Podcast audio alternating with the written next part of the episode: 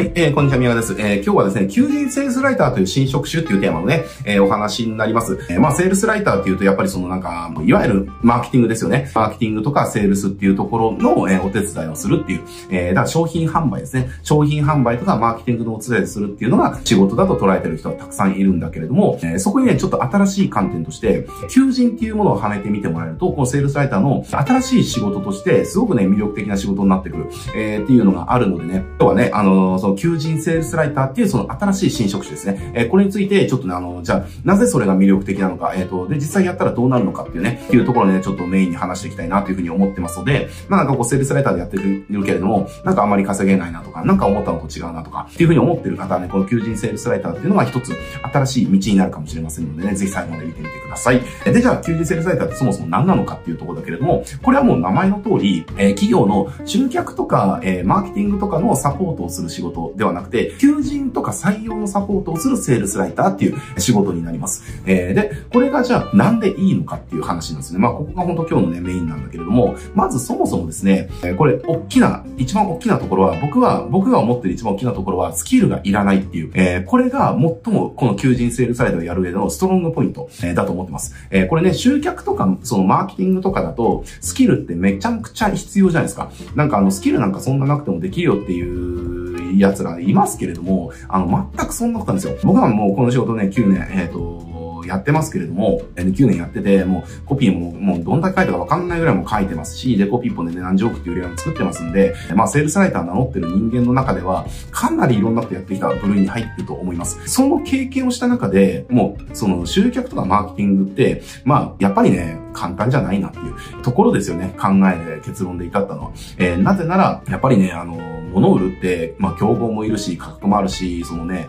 じゃあ広告費どれくらい出せるのかとか、まあ、いろんなね、あの、要因が関わってくるから、なかなかやっぱり一筋縄ではいかない。だからなんかいいコピーだけ書ければ売れるっていうのはもう全く幻想で、いろんな要素がやっぱり噛み合っていかないと売れないってね、えー、ことがあったりするんで、やっぱりね、その、スキルってすげえ必要だなっていう、えー、ことを実感しております。で、そのスキルっていうのが厄介で、やっぱりね、コピー書くのってすごい、そのなんだろうな、あの、なんかセンスをいらないっていう人は結構いますけれども、僕はセンスっていうよりも適性がめちゃくちゃ必要だなっていう風な把握をしてるんですよね。やっぱりこれ、なんかちょっと怒る人いるかもしれないけれども、セールスコピーってどこまで言ってもやっぱり人間理解なんですよ。まあこれマーケティング自体がそうなんですけれども、だから、あの、まあこれ、あの、エンパスとサイコパスっていう風にありますけど、エンパスっていうのはその共感力がめちゃくちゃ高い人の気持ちがわかるみたいな人ですね。で、サイコパスっていうのはその逆ですね。人の気持ち。なんかサイコパスってなんか、あの、異常犯罪者みたいな風な認識してるかもしれないけど、そうじゃなくて、そういった意味でサイコパスじゃなくて、えー、本来サイコパスっていうのは、人の気持ちがわからないみたいな人のことをサイコパスっていう。で、その逆がエンパスですね。人の気持ちがめちゃくちゃわかっちゃう人、えー、みたいな人をエンパスって言うんだけれども、セールスライターはそのエンパスの適、エンパスのその適性が強い人じゃないと、ちょっときついかなっていう、えー、風に思ってますね。なぜならやっぱりその、人を理解しなきゃ、その、共感力とかが高いコピーとか、その相手がね、引き込まれるコピーってやっぱ書けないじゃないですかっていう。えー、で、結構コピーって書き方どうこうじゃなくて、相手のことを理解しているから書けるわけですよね。で、だからそもそも相手のことが理解する、えっ、ー、と、適性がね、ちょっとないサイコパス気質の人っていうのは、やっぱりセールスコピーを書くっていうのは、ちょっと、そもそも適正的に向いてないなっていう。えー、これはちょっと僕がもう、もう自分自身が9年やってきて、でも、もう4、5年ぐらい前に1500人超えてからもう数えてないんで、今何人になってるかわかんないですけれども、もう何千人っていう単位のこのライター志望の人と関わって見てきた中で、やっぱりここがめちゃくちゃ分かれる。サイコパス気質じゃなくて、エンパス気質が高い人の方が、コピーは書きま、書けますね。えー、っていうところ、えー、だったりします。えー、まあその中でやっぱりね、スキルっていうところがすごく必要になってくる集客とマーケティングっていうところだけど、求人っていうところはいらないんですよ。あのスキルが。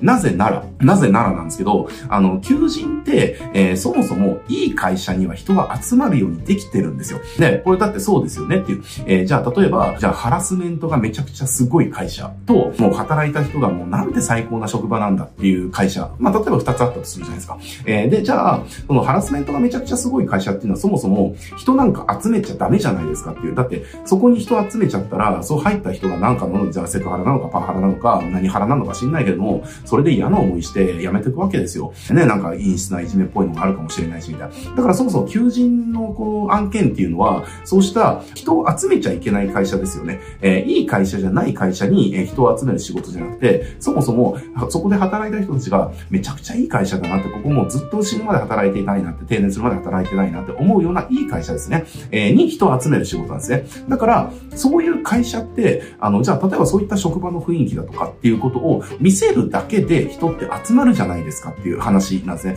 これマジでこれだけなんですよ。あの、求人のコツって。自分の会社がいかにいい会社なのかっていうところの、そのリアルを見せるだけなんですですよね。で、いい会社だっていうことを予想、いい会社、いい会社だっていうことを予想必要がないですか。だってリアルを見せたらいい会社だって気づくからね。だから、あの、ありのままを見せていくだけ。えだ例えば動画とか使って、その会社にいる人たちがどんな風なのかっていうところを見せれば、これスキルいりますかっていう話なんですよ。コピー書くスキルって何がいるのっていうね。えー、じゃあ例えばトップメッセージとかも、トップメッセージってあなたが書くことですか？違いますよね。トップの発信するメッセージだから、えー、それを、じゃあ例えばテキストに落とし込むだとかね。動画だったら別にそれ動画にとってそのまま流せばいいだけだから、これってスキルいらないですですよねって話なんですよ。だから、スキルがなくてもできる仕事っていうところがこの求人セールスライターのめちゃくちゃいいところ。で、かつこれっていうのは、その求人セールスライターがお客さんにすべき会社っていうのは、いい会社だけなので、何が起きるかっていうと、えー、まず単価が上がると。でね、これ、あの、そもそもマーケティング使ってる予算と求人使ってる予算っていうのがどれだけ違うかっていうのはもう分かってると思うんですよね。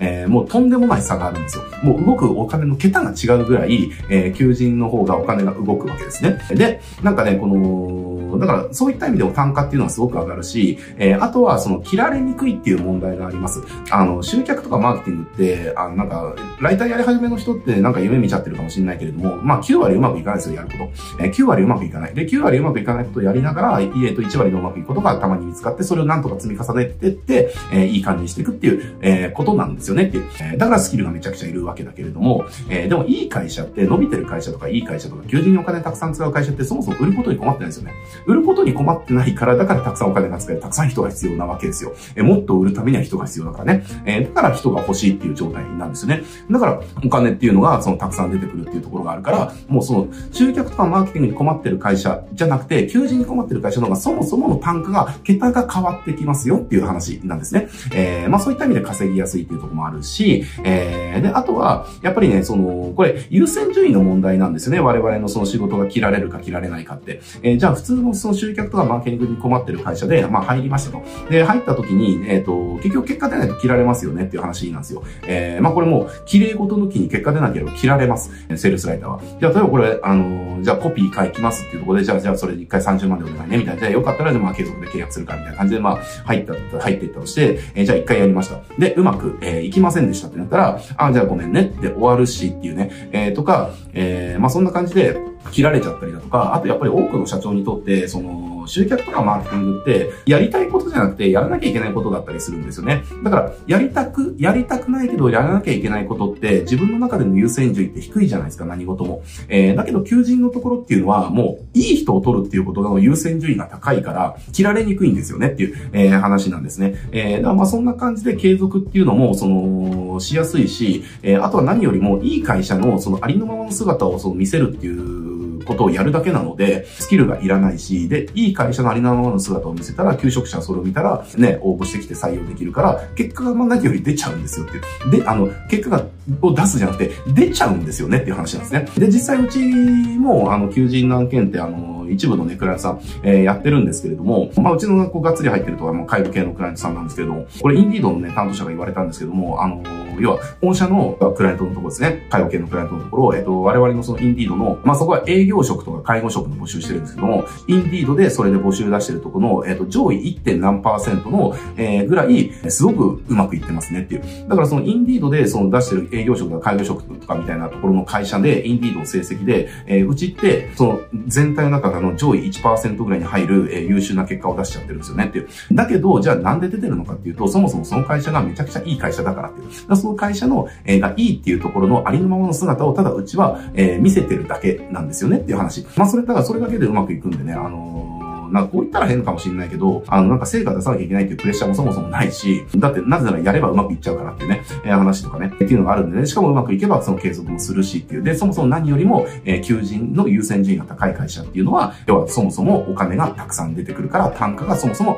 上がるっていうね、えー、ところがあります。なのでなんかこう、集客とかマーケティングっていうところで必死でやってもなかなかうまくいかないっていうライターの方、これあの、どっちがいい悪いの話じゃないですよ。あの、求人セールサイトが偉いって、マーケティングやるセールサイトがあの、偉くないとか、そういう話じゃないですからね。えー、そこはちょっと勘違いしないでください。そういう話じゃなくて、ね、この集客とはマーケティングというところが、なかなかちょっとやってるけど、ライターとしてなかなか芽が出ないとかね、えー、っていう風にちょっと悩んでる。でも、セールスライターとしてやっていきたいっていう、えー、人がいるんであれば、こう求人セールスライターっていうところが、一つ、あなたのキャリア、人生を変えるきっかけになるかもしれないってね、えー、ことだったりします。しかもやっぱりこの求人って、まあ、これはちょっと、そろそろね、終わってくんで、具体的には言いませんけれども、やっぱりフロントエンドでやっぱりね、150、うちの場合はフロントエンドで150から300万なんですよ。マーケティングの方で言ったら、フロントエンドで150から300なんかまずありえないですよねっていう話なんですね。で、それで、あの、継続の方で、まあ月、まあこれはちょっとあの、時と場合によりますけれども、えー、ね、なんか10万とか20万とか30万とか、えー、まあもちろん継続でやることが少なければ5万とかってありますけれども、まあそういう感じで1あたりのやつが、えっ、ー、と、やっていけると。